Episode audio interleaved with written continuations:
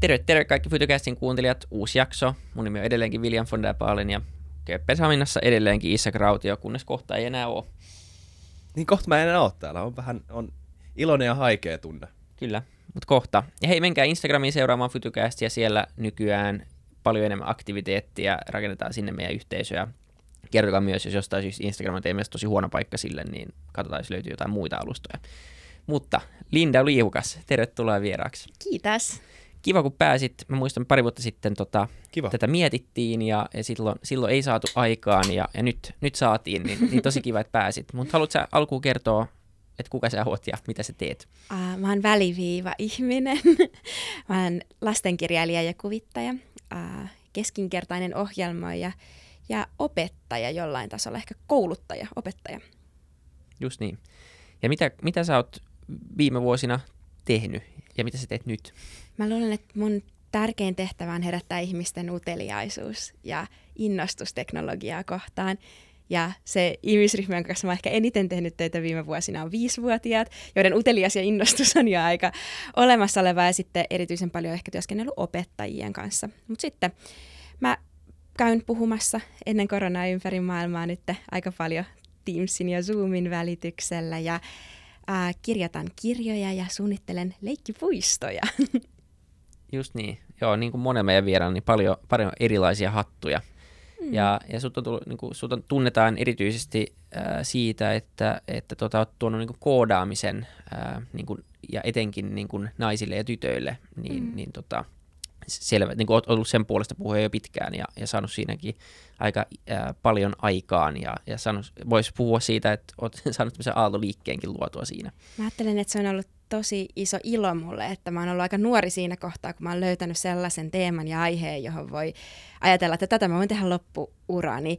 Ja mulle se on kauhean selkeää, että tässä on moni asia muuttunut matkan varrella. Silloin niin kuin kymmenen vuotta sitten, kun me aloitettiin sellainen non-profit Railskers, joka opetti nuoria naisia ohjelmoimaan siihen, että tänä päivänä mä jotenkin ajattelen, että mä opetan tietojen käsittelytiedettä äh, kaikenlaisille ihmisille, jotka ei ole kiinnostuneita teknologiasta lähtökohtaisesti, ja se voi sisällyttää muitakin kuin naisia ja muitakin kuin nuoria tyttöjä, niin, niin jotenkin on ollut ilo huomata, että tämä on ala, jossa joka vuosi voi keksiä jotain uutta, ja joku kysyy, että no eikö nuo asiat vanhennut kauhean nopeasti, että äh, kirjoittaa nyt ohjelmointikirja lapsille, äh, mutta itse asiassa ei vanhene, koska monet tietojenkäsittelytieteen isoista ajatuksista on sellaisia, että ne on ihan täsmälleen samoja kuin seitsemänkymmentä tai kahdeksankymmentä vuotta sitten, se peruslogiikka ei ole muuttunut siellä taustalla, ja sitten samaan aikaan tämä on ala, jossa joka viikko tuntuu, että asioita tapahtuu eksponentiaalisella vauhdilla ja ää, jutut muuttuu. Ja sitten ehkä myös teknologian jotenkin yhteiskunnan välinen rajapinta on paljon selkeämpi kuin silloin, kun mä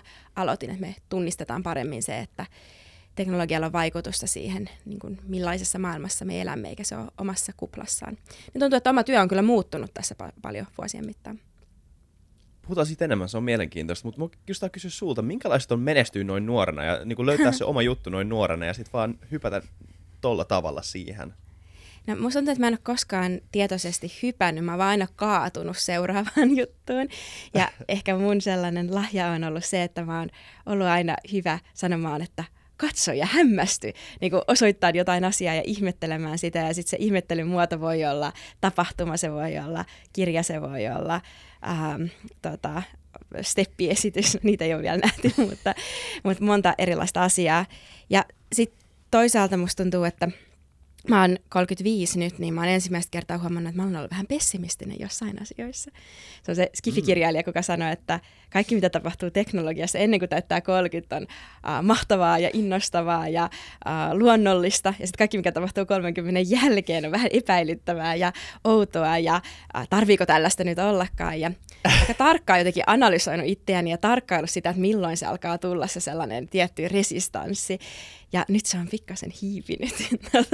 Toi on paha. Mä alan vähän tunnistaa sitä ja mä en ole vielä, vielä niin kuin päässyt sen kolmenkymmenen toiselle puolelle, mutta mä luulen, että kun me ollaan tehty liikaa näitä nyt pari sataa, niin tässä on kuullut joo, sekä hyviä että huonoja, huonoja puolia. Joo. Niin, ja, ja, ja ehkä tuntuu myös, että aika moni siitä keskustelusta, mitä tällä hetkellä käydään teknologiasta, se on tosi niin kuin dystopia ja kauhu ja ikävä, niin kuin semmoista, mitä mä sanoisin, että, että on vähän utopioita ja vähän toivoa ja vähän sellaisia tulevaisuuden kuvia, jotka ei tunnu jotenkin lapsekkailta, äh, niin ehkä sekin, se sykli on jotenkin muuttunut, että kymmenen vuotta sitten tuntuu, että teknologiayritykset oli niitä underdogeja, jotka, jotka teki uutta ja nyt ne voitti. Mm. Ja nyt ne on ne, jotka on vastuussa ja jotenkin ehkä se uusi todellisuus alkaa ää, valjeta. Ja ehkä sekin on yksi niitä asioita. Mä uskon, että tosi monet asiat tulevaisuudesta ne jotenkin määrittyy historian kautta ja jollain tavalla teknologia tänä päivänä se on niin kuin popkulttuuri, että se on täysin keskittynyt siihen tähän hetkeen ja identiteettiin ja siihen, mitä just nyt tapahtuu. Ja jollain tavalla mä ajattelen, että ehkä se on myös lahja, että pystyy katsoa vähän kauemmas historiaa. Ja, ja sekin on yksi niitä asioita, mitä mä oon tässä viime tämän koronavuoden aikana tehnyt. Mä oon tutkinut aika paljon suomalaisten tietokoneiden historiaa ja mistä ne tuli ja miten meistä tuli sellainen maa kuin meistä tuli. Ja se on kauhean mielenkiintoinen tarina, eikä ollenkaan yksioikoinen. Mun mielestä on tosi hyvä juttu tavallaan, että, että, että se teknologia itsessään ei ole enää moralisoitu suuntaan tai mm. toiseen, vaan että niin kuin sen sisällä voidaan nähdä, että okei, tätä voi, voi käyttää hyvin tai huonosti. Ja että se keskustelu on jotenkin avautunut siihen. Mä en tiedä, mä oon samaa mieltä niistä mm. dystopioista. Se keskustelu menee välillä vähän liikaa semmoisiin mielikuviin, mutta... Öö, niin, eikä siis pelkästään teknologiassa. Me, niin kuin niin, tuntuu, että et, niin kuin huonot uutiset myy paremmin kuin hyvät uutiset lähtökohtaisesti niin, myös. Just näin. Niin. Ja sitten jotenkin se... Hei, toi Suomen... paljon miettinyt sitä Anteeksi, kuusikymmentäluvun... Mä oon miettinyt paljon sitä kuusikymmentäluvun optimismia, jolloin tuli tosiaan niin kuin yhtäkkiä tietokoneet muuttui niistä talon tai huoneen kokoisista laitteista sellaisiksi, joita käytettiinkin niin kuin työpaikoilla ja maailmassa ja oli mieskuuhun ja oli... Tota, Piilakson alueella erilaisia hippiliikkeitä ja, ja muita, jotka antoi pohjaa sitten Applen ja Macintoshin tekemisellä. Ja jollain tavalla sen takia myös se ilmapiiri, jossa meidän lapset tänä päivänä elää, se ää, tavallaan se millaiseen teknologiakulttuuriin ne kasvaa, vaikuttaa meidän tulevaisuuteen kolmenkymmenen vuoden tähtäimellä, koska kuitenkin ne kokemukset, mitä meillä on lapsuudessa. Et mä uskon, että osittain se yhdeksänkymmentäluvun teknologiakulttuuri, sehän tuli sieltä kuusikymmentä-seitsemänkymmentäluvulta se pohja sille. Ja sen takia sillä on merkitystä, että miten me puhutaan teknologiasta ja kenelle me siitä puhutaan. Kyllä, ehdottomasti. Tämä, tämä, eikö tämä ole vähän kasvatuksellinenkin kysymys? Tämä on vähän semmoinen, että niin kuin, pitäisikö vanhempana olla tosi niin kuin, lepsu ja antaa niin kuin, lapsi tehdä mitä tahansa tai tosi kireä sille, että sä oot varma siitä, että tämä lapsi kapinoi ja tekee asiat paremmin kuin sinä.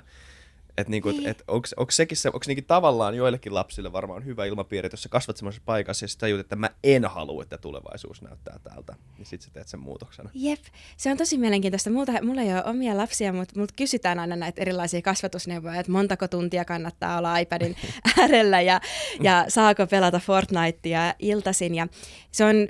Niin kuin kysymys, johon valitettavasti ei ole hyvää vastausta, että no miten kasvata lapsestani vastuullisen teknologian käyttäjän ja luovan ja innovatiivisen tai ihan vaan äh, niin kuin iloisen äh, teknologiakansalaisen. Mutta ehkä siinäkin musta se semmoinen uteliaisuus ja jotenkin toivo on musta sellainen sana, jota Joo. toiveikas suhtautuminen teknologiaan, että pessimismi ja optimismi, molemmat on ehkä teknologian suhteen vähän hankalia, mutta toivo on se joku outo pieni alue siinä välissä.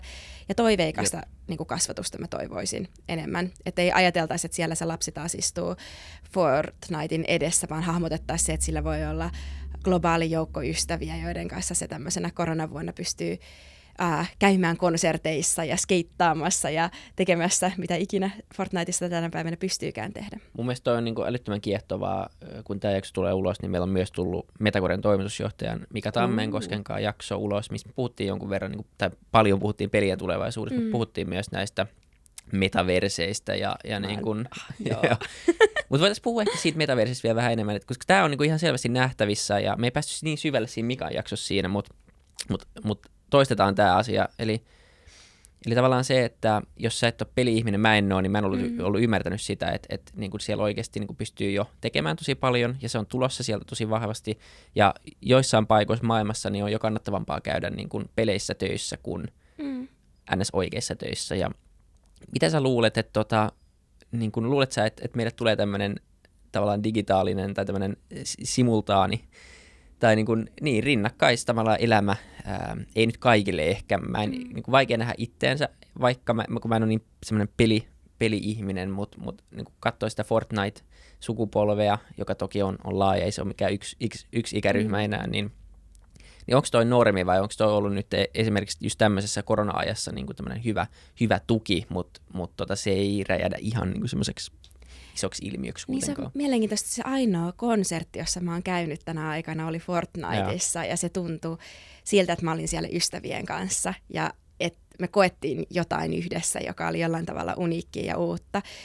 Ja metaversen ajatushan on aika pitkällä. Tim Sweeney on siitä tänä päivänä puhunut, mutta, mutta se on kuitenkin niin kuin skifikirjailijoiden alkujaan esittelemä ajatus. Ja eikä se ole musta se kiinnostava puoli metaversessä, että kaiken tavallaan tieteellisen kehityksen rinnalla kulkee myös jollain tavalla kirjallisuus ja taide, ja että jollain tavalla sen niin kuin teknologiakehityksen aisaparina kulkee science fiction, joka jollain tavalla aina kysyy sen mitä jos kysymyksen, jota kohti me mennään. Ja si- siinä on niin kuin pitkä historia siinä, mitä vaikka Skifi on vaikuttanut siihen, miten yritysjohtajat ja ää, teknologian rakentajat, niin minkälaisia kysymyksiä ne näkee. Ja nyt mä en muista ihan sitä, korjatkaa jo, miten se menikään, mutta sen, eikö se metaversen, mulla blänkkää nyt nimi, mutta tota, siis on yhdeksänkymmentäluvulla tullut kirja, joka niin kuin kertoi uh, tuosta tota Snow Crash, mistä se tota, metaverse on lähtenyt liikkeelle, se ajatus. Ja jotenkin on musta ihanaa ajatella, että no mikä on kirjan merkitys? No se, että meillä on joukko sukupolvi, joka on ollut varmaan just joku viisitoista-kuusitoistavuotias yhdeksänkymmentäluvulla, että jes, tää olisi se tulevaisuus ja täällä olisi mahtavaa olla. Ja kyllä mä uskon, että jollain tavalla se virtuaalitodellisuus tulee oleen osa meidän maailmaa, mutta ehkä se tulevaisuus, mistä mä oon taas enemmän kiinnostunut ja utelias, on sellainen, jossa me käytetään teknologiaa ja tietokoneita jotenkin auttaa meitä huomioimaan maailmaa paremmin. Ja jos mä saan nyt tässä vähän nörteillä, niin mä luin semmoisen Andrei Adamatskin tutkimuksen, jossa sanoo, että sieniä voi ohjelmoida, koska sienet johtaa sähköä samalla tavalla kuin äh, noi mikropiirit, eli yeah. niin kuin tavallaan pohjimmiltaan tietokoneet on sarja pieniä portteja, jotka joko päästää sähköä läpi tai ei päästä sähköä läpi. Ja sienet on tämmöisiä samanlaisia semiconductoreita. Mutta ei siinä kaikki, mutta sen lisäksi myös sienissä on paljon sensoreita, jotka esimerkiksi niin kuin tunnistaa ä, maaperän ä, kosteutta ja ilman lämpötilaa ja erilaisia toksiineja ja näin poispäin. Ja sinne myös tunnistaa stressejä muissa eliölajeissa. Eli jos sinne tulee stressaantunut kettu, niin, niin sienet pystyy tunnistamaan sen. Ehkä ne enemmän käyttää sitä joidenkin bakteerien ja virusten tunnistamiseen. Joka tapauksessa. Ja se Adamatskin ajatus on se, että ehkä me jonain päivänä voidaan ohjelmoida kokonaisia sienirihmastoja, esimerkiksi kertoa meille enemmän ää, metsien hyvinvoinnista. Tai sitä kautta, että meillä on vaikka ää, tekoäly- ja koneoppimisjärjestelmiä, niin me yhtäkkiä pystytään puhumaan porkkanaa, eli rakentamaan rajapinta sille, että me pystytään analysoimaan niitä kemiallisia yhdistelmiä, millä kasvit tai puut tai sienet keskustelee toisilleen. Ja ehkä toi on taas semmoinen tulevaisuusvisio, mistä mä oon enemmän innostunut kuin siitä ajatuksesta, että me kaikki istutaan luurit päässä mm. tai äh, noi lasit silmillä. Että jollain tavalla se äh, prosessointiteho auttaa meitä ymmärtämään sitä luontoa ja maailmaa, joka meidän ympärillä on. Mutta ne ihmiset on puuttunut siitä keskustelusta, ja jollain tavalla mä ajattelen, että tänä päivänä vaikka biologit ja, ja ympäristötieteilijät ja kaupunkitutkijat, niin jos niille antaisi skifikirjan käteen ja sanoo, että ihastu ja kuvittele, niin se tulevaisuus voi olla paljon kiinnostavampi. Taas oppii jotain uutta. Hämmästä. Eli Internet Joo. of Mushrooms, ei Internet of Things on, on oikea, se oikea juttu. Joo. Siis sienet on ehkä siisteimpiä juttuja tällä koko planeetalla. Ne on, siis mä tiedän tietysti, mutta on geneettisesti lähempänä ihmisiä kuin kasveja, tai siis niin kuin eläimiä kuin kasveja. Siis jollain tavalla, äh, sien, no, tosi hämmästyttävä, niistä voisi puhua varmaan tunnin. Mutta tota, tämä on, on tosi outoa, tämä on eka kertoma, kun mä kuulen äh, mistään tämmöisestä niin kuin ajatuksesta, tai edes niin kuin, niin. teknologian niin. käyttötavasta. Sillä jotenkin, jotenkin kuulostaa jotenkin niin paradoksilta, että, että teknologiaa voisi käyttää äh, luonnon kanssa lähestymiseen, niin. tämmöisen luonnon kanssa lähentymiseen.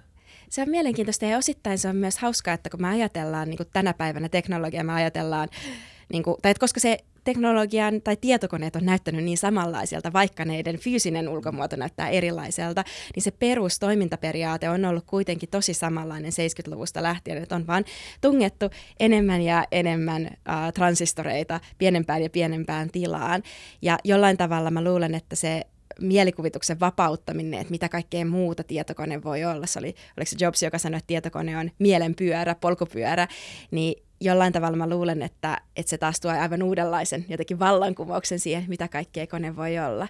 Ja jotenkin se ajatus siitä, että ideoista tulee objekteja ja objekteista tulee taas ideoita ja sitten niistä tulee objekteja uudestaan, niin tietokoneiden historia on kuitenkin antiikissa, se on Leibnizissa ja se on niin kuin matemaatikoissa. Ja sitten siitä tuli se laite, joka me tunnistetaan, mutta kyllähän se idea voi jatkaa elämistään äh, vielä tästä paljon eteenkin päin. Niin kyllä.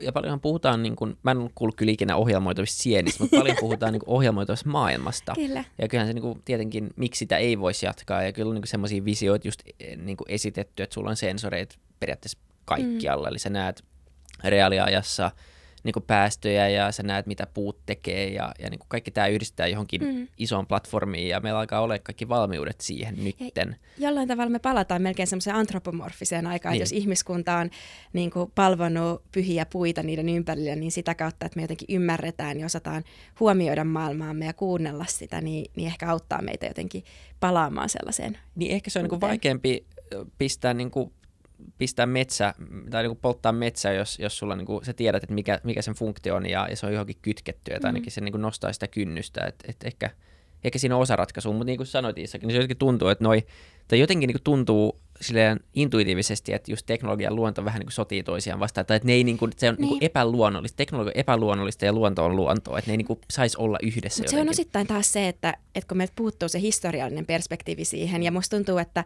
usein me ajatellaan, että teknologia on just se kiiltävä niinku viisi G-prosessorilaite meidän taskassa, mutta toisaalta taas niinku kreikkalaisten mielestä demokratia oli teknologiaa, kreikkalaisten mielestä pyörä oli teknologiaa, kirjoitustaito on teknologiaa, kirjanpito on teknologia.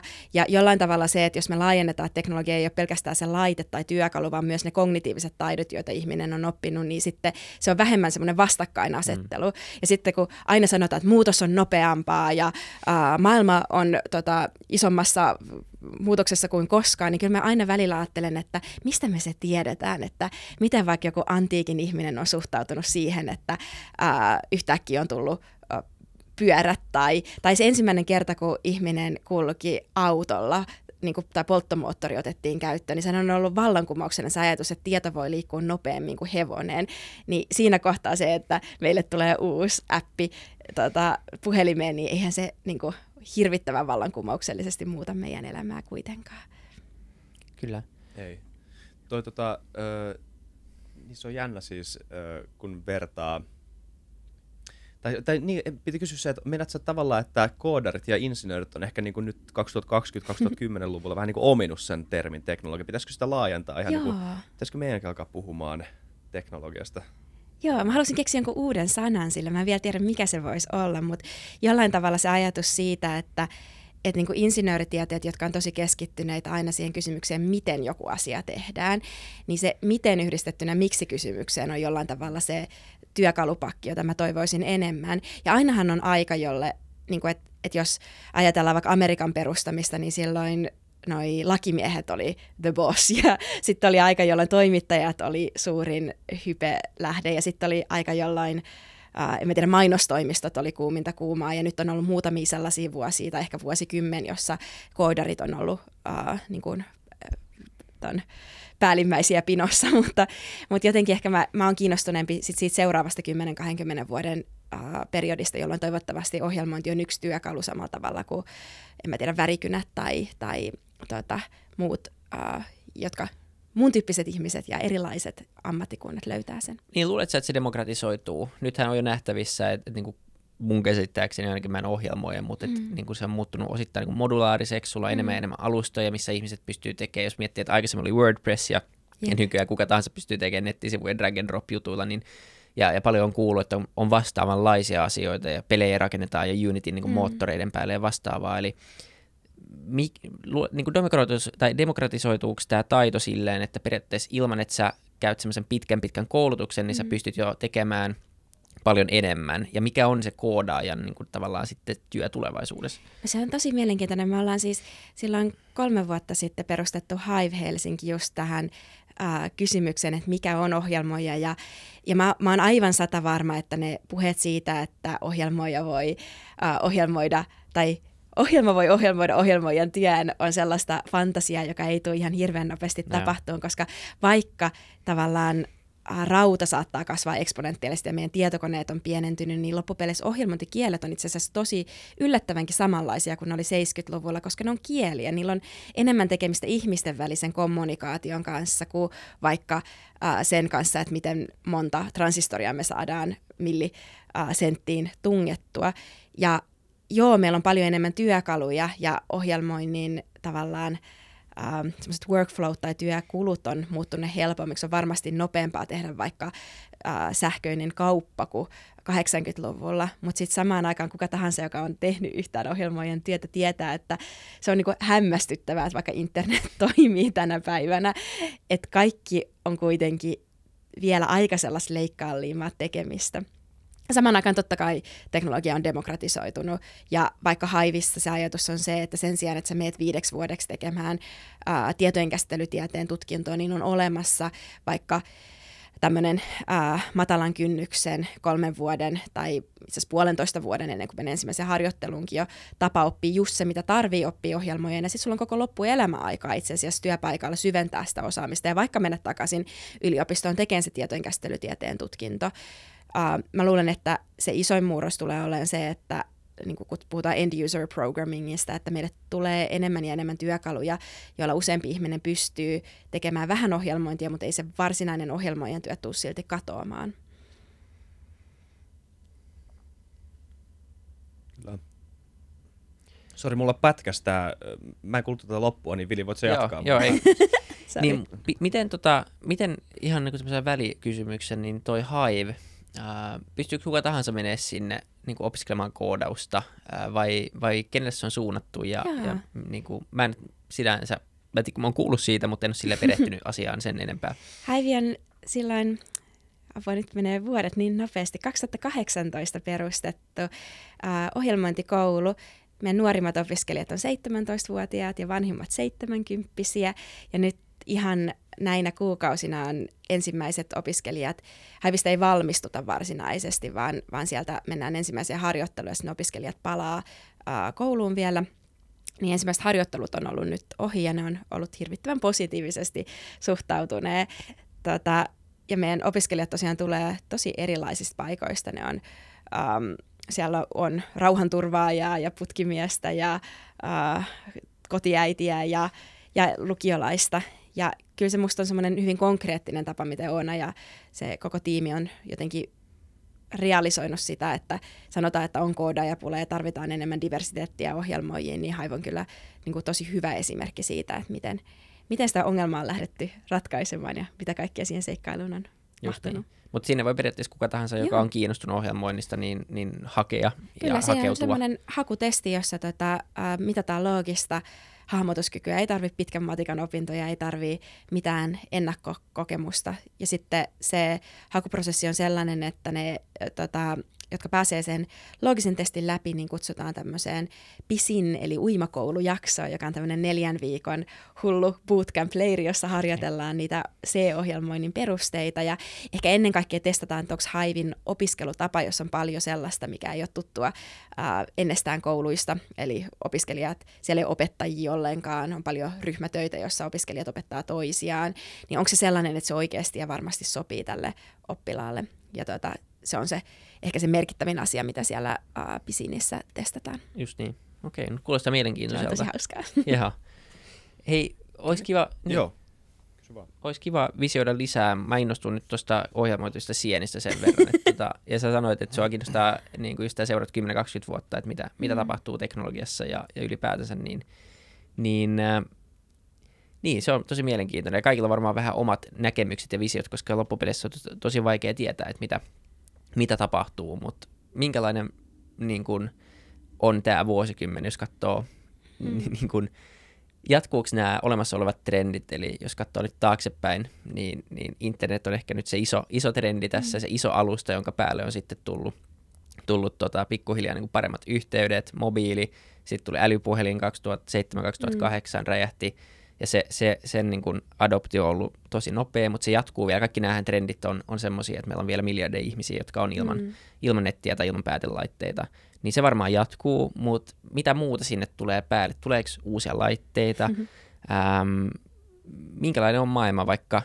Ja tämä on tosi vaikea, nyt saa spekuloida ei oikein, niin kuin, mutta se on aina mielenkiintoista kuulla ihmisten visioita, että minkälainen on maailma vaikka tämän vuosikymmenen lopussa. Että mitkä mm. asiat muuttuu ja mitkä asiat ei muutu. Niin. Tämä on ihana kysymys ja jotenkin se on se, ehkä iloisin asia mun työssäni, kun mä teen tulevaisuuden kanssa töitä joka päivä. Mä katson niitä lapsia, jotka jotenkin kirkassilmäisesti sanoo, että, että totta kai äh, puu voi olla tietokone tai totta kai niin kuin, robotti voi olla minun paras ystäväni.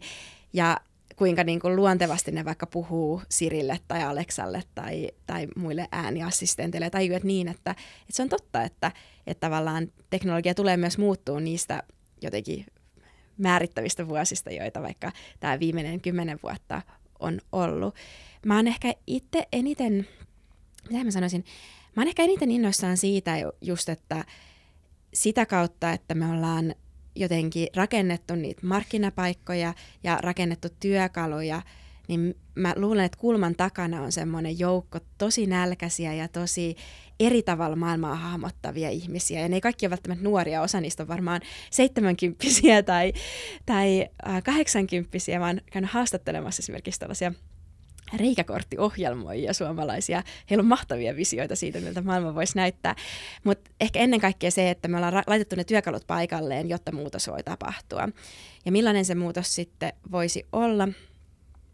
Mä teet ehkä tärkein asia, mistä mä lapsille puhun, on semmoinen niin kuin peloton ja just toiveikas ja utelias suhtautuminen tulevaisuuteen, että, että katsoisi kanaa, mutta tavallaan samaan aikaan näkisi sen dinosauruksen, josta se tuli ja sitten sen, mitä se tulevaisuudessa voisi olla.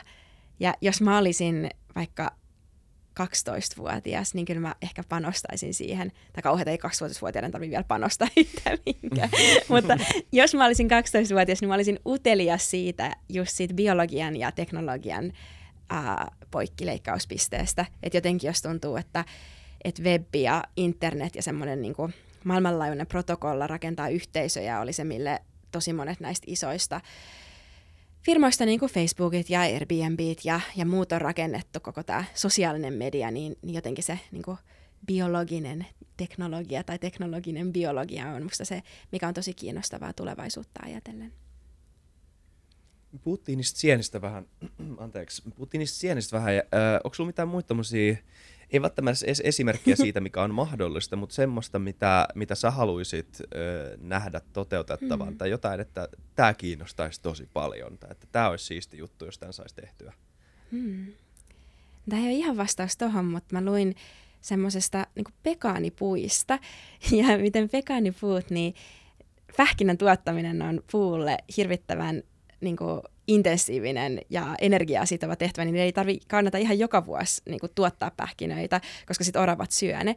Ja miten pekaanipuut on historiallisesti kehittynyt on se, että ne vähän niin kuin dumppaa kaikki pekaanipuut, Amerikassa ainakin, niin kerralla ne pähkinät alas niin, että ne vähän niin kuin, ne oravat hämmentyy ja sitten ne syö ihan hulluna ja, tota, ja sitten ne on, niin kuin, sit niitä, peka- tai niitä pähkinöitä jää sitten ää, yli niin, että sitten uusia puita voi kasvaa. Ja kukaan ei tavallaan tiedä sitä, että miten ne pekaanipuut koordinoi tämän DDoS-hyökkäyksen niitä vastaan. Ja ne ei myöskään tapahdu sille, että ne olisi joka toinen vuosi, vaan aika monet niistä on, jos mä en, voi olla, että mä nyt huijaan ihan täysin, mutta mun mielestä ne meni jopa alkuluvuissa, että ne on kolme ja seitsemän ja näin poispäin, että niillä on joku oma ihmeellinen frekvenssissä. Niin se, mistä mä olisin kiinnostunut, olisi just näkeen, että meillä on hirveästi, taitaa olla biomimiikka, taitaa olla se virallinen termi siihen, että mitä tapahtuisi, kun tieteenkäsittelytieteilijät, jotka on oppineet käsittelemään dataa ja tietoa ja valtavia määriä asioita nopeasti, niin ne törmäytettäisiin just luontoon ja niihin mekanismeihin ja työkaluihin, jotka jo tänä päivänä on siellä esillä. Ja tota, se on musta se niinku kiinnostavaa, että mitä, mitä F-Securen DDoS-hyökkäyksiä tutkiva tyyppi voisi oppia pekaanipuilta ja niiden keskustelujen vieminen eteenpäin. Mä voin kertoa toisen esimerkin. Mä, tota, mä oon täällä Köpiksessä nyt ja mä hengasin yhden viikonlopun semmoisen ruotsalaisen koodarin kanssa, joka tekee tekoälytutkimusta Googlelle, eli siis ihan niin kuin yeah. maailman huippua. Ja ni- nekin on niin kuin tota suunnittelemassa semmoista uutta koneoppimisalgoritmia, äh, tota, joka perustuu nimenomaan niin kuin luonnosta löydetylle idealle. Se, mitä se selitti sen mulle, on se, että, että te mietitte, kun, kun sulla on yksisoluinen olio, Niin, niin yksisoluiset oluet, äh, oliot äh, jakautuu tota, per, viikonloppu lähestyy. Freudian slip, joo. Huh, eh, tota, äh, niin, yksisoluinen tota, olio jakautuu kahteen, sitten neljänteen, sitten sit kahdeksaan, sitten kuuteentoista, et cetera, et cetera.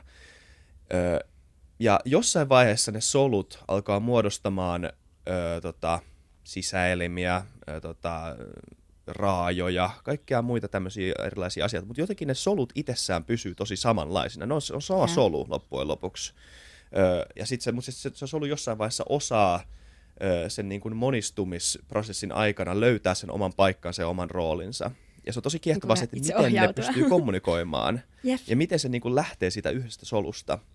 Niin ne, ne on siis niin kuin tämän periaatteen avulla pystynyt rakentamaan jonkunnäköisen koodin, joka tota, olisi, olisi siis täysin, kuulemma täysin vallankumouksellinen. Totta kai hän on itse duunissa Googlella mainostaa, mutta niin kuin, kuulemma ihan vallankumouksellinen, koska sit se, on, se olisi, niin kuin, se olisi sellainen automaattinen koneoppimisalgoritmi, jota ei tarvitse ylläpitää semmoisena kokonaisuutena, vaan että se jotenkin, niin kuin, siihen voisi rakentaa sisälle just sen, niin kuin, öö, sen, sen siihen, niin kuin, siihen lähtöpisteeseen mm. voisi jotenkin koodaa sen lopputuloksen. Ja no, tavalla, jota mä en osaa selittää teille valitettavasti. Koska... Se... tässä tulee vielä se plugi sinne historiaan, koska kaikki nämä neuroverkot ja muut systeemit, jotka tänä päivänä tuntuu olevan niin kuin uutta, niin nehän, ne perusalgoritmit on kehitetty jo kahdeksankymmentäluvulla ja seitsemänkymmentäluvulla, ja monet niistä on kuitenkin biologiasta inspiroituneita ja siitä, miten niin kuin aivosynapsit toimii. Ja mä oon jotenkin miettinyt, se on ehkä semmoinen tulevaisuuden toive, että silloin aikoinaan tuntuu, että vaikka mä oon niitä Marvin Minskin ja Pappertin ja, ja vähän niitä Teuvo Kohosenkin tekstejä lukenut ja tutkinut, niin tuntuu, että silloin oli enemmän keskustelua, että vaikka tekoäly, niin kuin tutkijat ei ollut niin siiloutunut siihen omaan juttuunsa, vaan ne kävi sellaista aika villiikin keskustelua vaikka vähän niin kuin mun skenen, eli varhaislapsuuden ja, ja niin kuin pedagogien kanssa. Esimerkiksi Seymour Papert, joka työskenteli tämän Minskin kanssa paljon siellä näiden neuroverkkojen ja hän oli itse asiassa väärässä osassa niistä aika monestakin asiassa, mutta sitten hän on myös ollut äh, ton, apua, Jean Piagetin, joka oli tämmöinen äh, lapsuuden ja kognitioiden ja, ja pedagogiikan tosi tosi kuuluisa tutkija, niin hänen oppipoikansa. Ja jotenkin ehkä se tuntui luonnollisemmalta siinä vaiheessa just, että nämä erilaiset ihmiset keskusteli keskenään. Ja se on hassua, koska nyt meillä olisi mahdollisuus puhua, mutta sitten me vaan jotenkin ollaan siinä omassa leirissämme. Niin ja myös mahdollisuus yhdistää, niin kuin sanoit, vielä niin kuin ehkä selvemmin kuin, kuin aikaisemmin. Mm. Puhutaan tekoälystä vähän. Just tässä ennen kuin sä tulit, niin juteltiin Issakin kanssa siitä. Ää, mä näin, näin eilen tota DeepMindin ää, artikkelin. Sitä ei ole vielä vertaisarvioitu, mutta tota, siinä he, he tota puhu siitä, että ikään kuin ainoa asia, mitä äly vaatii, on tämmöinen niin kuin englanniksi reinforcement learning, mm. eli se, että sä vaan niin kuin syötät Tai vahvistusoppiminen. Vahvistusoppiminen. Minä olen yhteisniteeseen etsinyt juuri näitä Hyvä. suomenkielisiä termejä. Just näin. Eli vahvistusoppiminen olisi periaatteessa, se riittää mm. äh, siihen, että synnytetään niin kuin tämmöinen, äh, tota, no sä tiedät tämänkin termin varmaan suomeksi, mutta puhutaan niin kuin A G I:stä, tämmöistä Artificial General Intelligence, eli niin kuin periaatteessa ihmistason älystä mm. ja, ja semmoisesta, niin kuin, jos mä oon ymmärtänyt sen termin oikein, niin se on silleen, että sä et koodaa sitä älyä, tai sitä tekoälyä tiettyyn niin tehtävään, että se ei ole maailman paras mm. shakkitietokone, vaan se on vaan tietokone ja se pystyy tekemään laajasti eri asioita, niin kuin ihminen mm. pystyy. Että me, meitä ei ohjelmoitu niin kuin tiettyyn asiaan, vaan me pystytään oppimaan laajasti eri asioita. Ja he, he argumentoivat sen puolesta, että se on ainoa asia, mitä vaaditaan. Ähm, ja sitten vaan alettiin puhumaan siitä, koska tämä keskusteluhan, mitä käydään, niin, niin äh, se on aika dystoppista tämän tekoälyn mm. ympärillä aika paljon, ja, ja jotenkin tuntuu, että ei ole ihan semmoista konsensusta siitä, että mikä, mihin tämä... Niin teknologia johtaa, että ei ole myöskään ihan hirveästi puhetta mun mielestä taas siitä, miksi, mm. että miksi tätä kehitetään ylipäätänsä, että et ymmärretään, niin kuin, että joo, totta kai miten, tosi, niin. Niin, miten se tehdään, ja nyt sitä tehdään, ja sitten jotkut niin kuin varoittelee, että tämä on potentiaalisesti tosi paha asia, jos me luodaan niin tämmöinen niin super, superälykäs mm. tekoäly, joka kuitenkin on sit suora seuraus siitä välivaiheen tekoälystä, joka on ihmis, ihmisen tasolla, ja jotkut väittää, että se, että sä luot sen ihmisen tason ää, tekoälyn, niin se johtaa automaattisesti superälyyn. Mm. Koska se on tarpeeksi älykäs kopioimaan itseensä ja muuta vastaavaa, mutta miten tätä niin tekoälyhommaa pitäisi ajatella ää, niin kuin nykyään?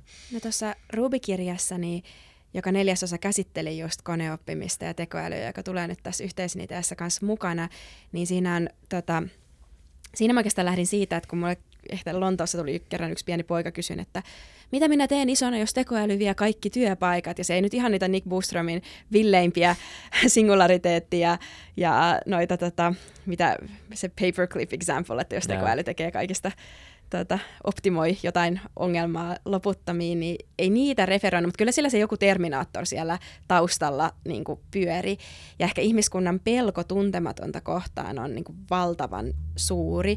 Ja musta se, mitä me voidaan tehdä tekoälyn suhteen, on se, että me jotenkin konkretisoidaan ja tehdään sitä lähestyttäväksi ja näkyväksi. Ja siinä kohtaa mä ajattelin, että okei, että tämän, tämän lapsella on niin kuin oikeus jotenkin semmoiseen pragmaattiseen ja toiveikkaaseen suhteeseen teknologiaan ja erityisesti tekoälyyn. Ja se tarkoittaa sitä, että se tunnistaa, että ahaa, ohjattu oppiminen on tällaista, ohjaamaton oppiminen on tällaista, vahvistusoppiminen on tällaista, äh, symbolisen tekoälyn tai tämmöisen niin kuin, ähm, tämän tällaisen, mikä ajatellaan, että se menee kohti sitä, sitä yleisälykkyyttä, niin niin sen saralla ei ole käynyt hirveitä muutoksia, vaan se edistys on tapahtunut just täällä koneoppimisen puolella, joka loppupeleissä on tätä ja tätä ja tätä. Joudutte lukemaan kirjan, että osaatte selittää sen kuusivuotiaalle. Niin, ähm, niin jotenkin ehkä, ehkä mä oon sit sen verran insinööri, että mä ajattelen, että sitä kautta, että me ymmärretään se miten, niin me uskalletaan myös kysyä miksi.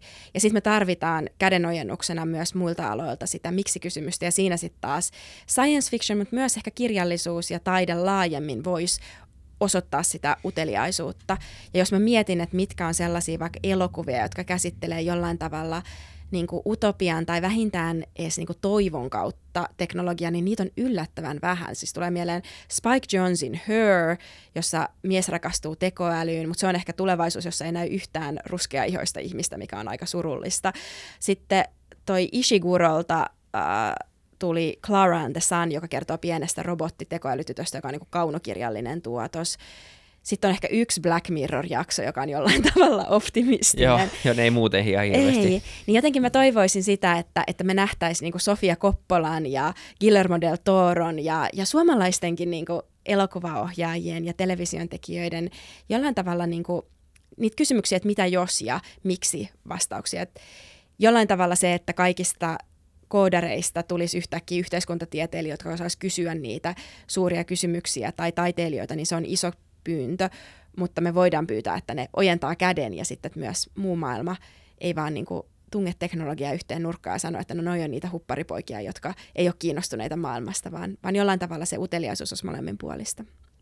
Mitä mieltä sä olit Ex Machinasta? Se oli kaunis.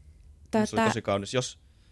Jos, tämän, jos sen naisen robotin näkee päähahmona, niin, niin. mun mielestä se näyttää ihan erilaiselta leffalta. Niinpä. No Ex Machinassa oli kyllä kiinnostava. Mulla on se semmoinen kirja, jonka ne tota, A kaksikymmentäneljä teki siitä.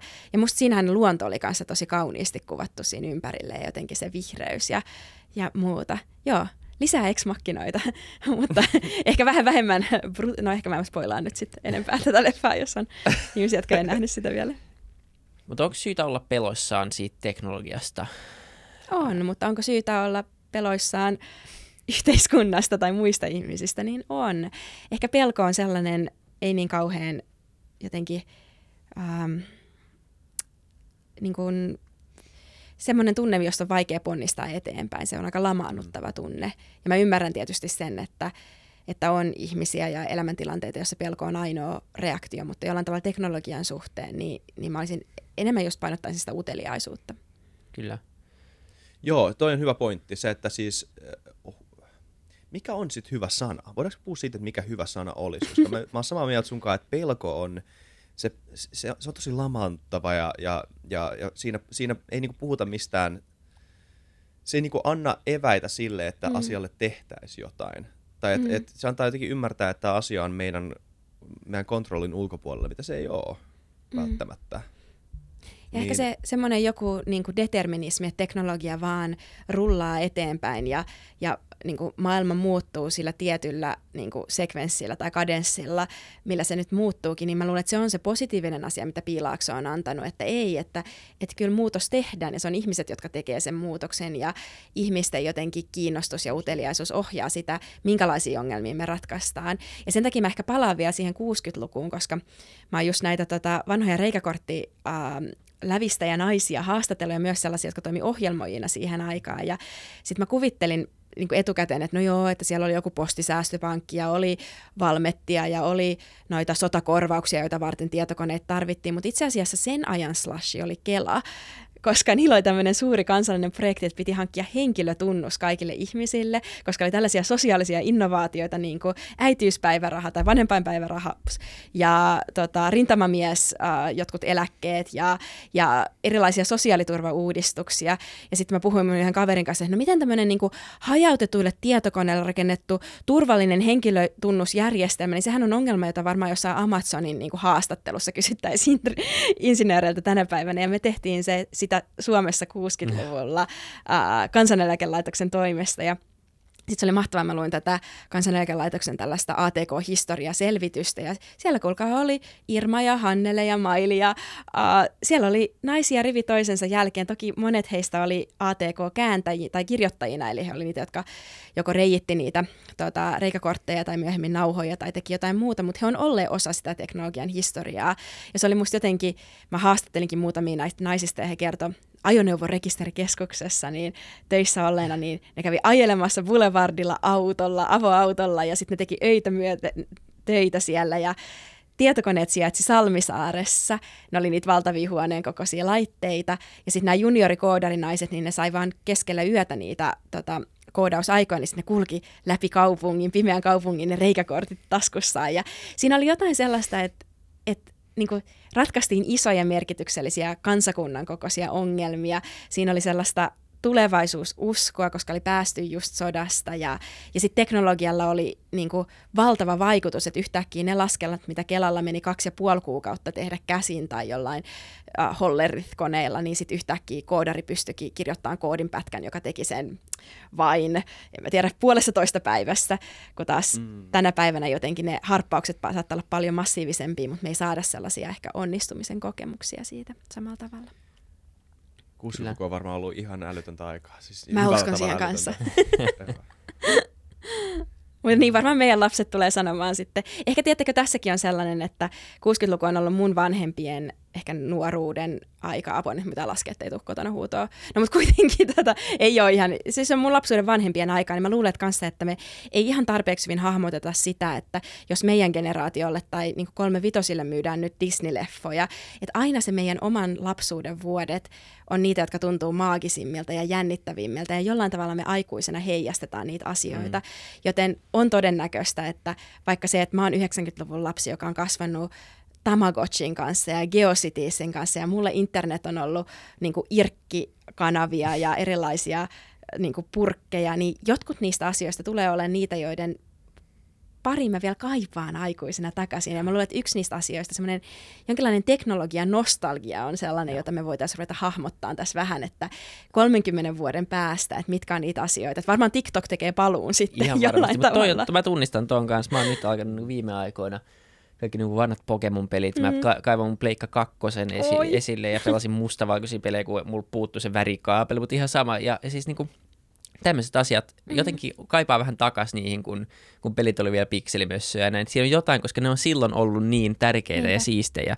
Ja vaikka nyt on niin kuin ns niin kuin teknisesti paljon parempia, Jep. niin jotenkin kaipaa ehkä niin muistoja niin kuin äärelle takaisin. Ja sekin on musta tosi kiinnostavaa ajatella, että mitkä on sitten niitä lapsuusmuistoja, joita teknologian kautta syntyy, että tavallaan me voidaan mennä vielä sinne kuusitoistabittisen Marion pariin ja pelata se vaikea leveli läpi ja saada se onnistumisen ilo, mutta Fortnitehan muuttuu koko ajan. Jaa. Ei ole olemassa semmoista yhtä C D-rommia, jolla sä voit Fortnitein saada, ja mä uskon, että tämä generaatio sen ratkaisee. Eihän niin kuin mun vanhemmat on varmaan katsonut sitä mun Nintendon tai Segan pelaamista silleen, että, että, että Äh, miten toi on millään tavalla kestävää, että syntyy emulaattoreita ja syntyy kokonaisia bisneksiä sen ympärille, että, että me saadaan se niin kuin lapsuuden kokemus uudestaan. Mutta, mutta ehkä just se, että jotta me ymmärretään seuraavaa kymmentä vuotta teknologiassa, niin meidän pitää ehkä katsoa historiaan, ja kaikki se, että Nokian puhelimet vanhat palaa, ja, ja se, että äh, niin kuin, et jollain tavalla ihmiskunnan kehitys on aina semmoinen aaltoliike, että Kyllä. mennään taaksepäin ja mennään eteenpäin, ja sen takia ehkä mä ajattelen, että mulla on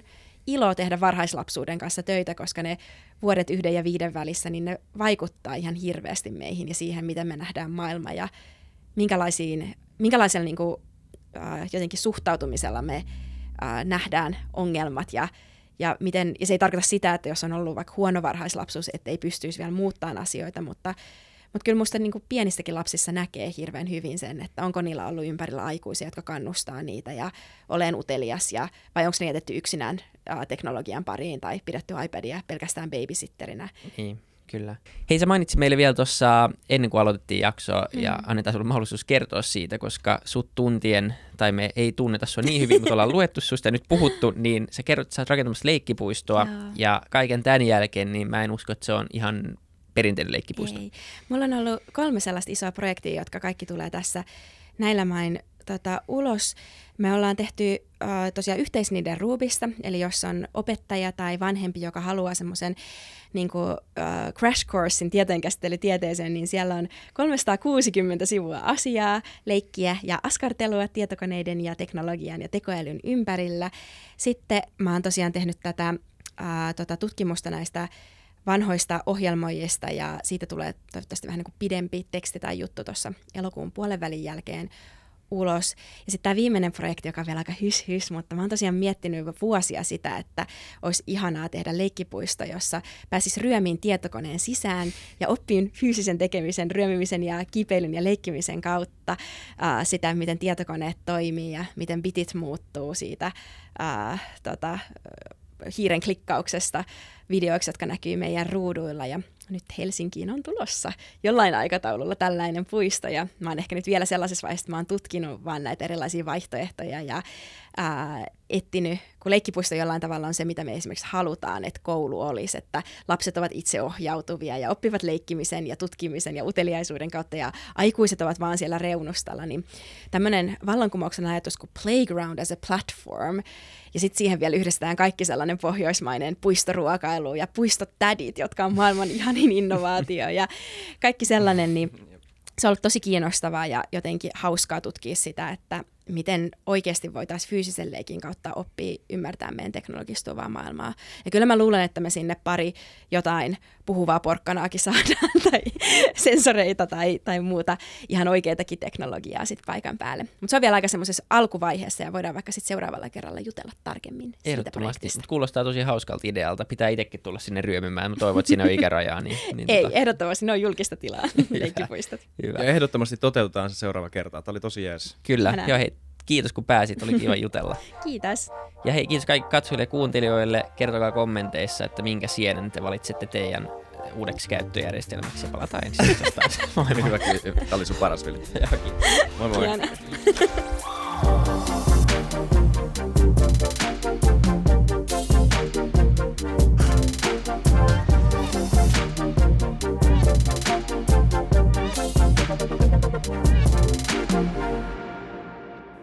Kiitti kaikille kuuntelijoille, yhteistyökumppaneille ja FytyCastin koko tiimille. Issa Kraution ja William von der Pahlenin lisäksi, Issa Krautio minä, tiimiin kuuluu tuotantovastaava Samuel Happonen ja media vastaava Tuomas Lundström. Ja kiitos Niko Noanalle tästä upeasta tunnaribiisistä, joka on mukana Lululandissä. Seuratkaa mitä somessa nimimerkillä FytyCast, millä tahansa podcast-alustalla, ja niin ja saa arvostella. Mielellään. Thanks. Moi moi.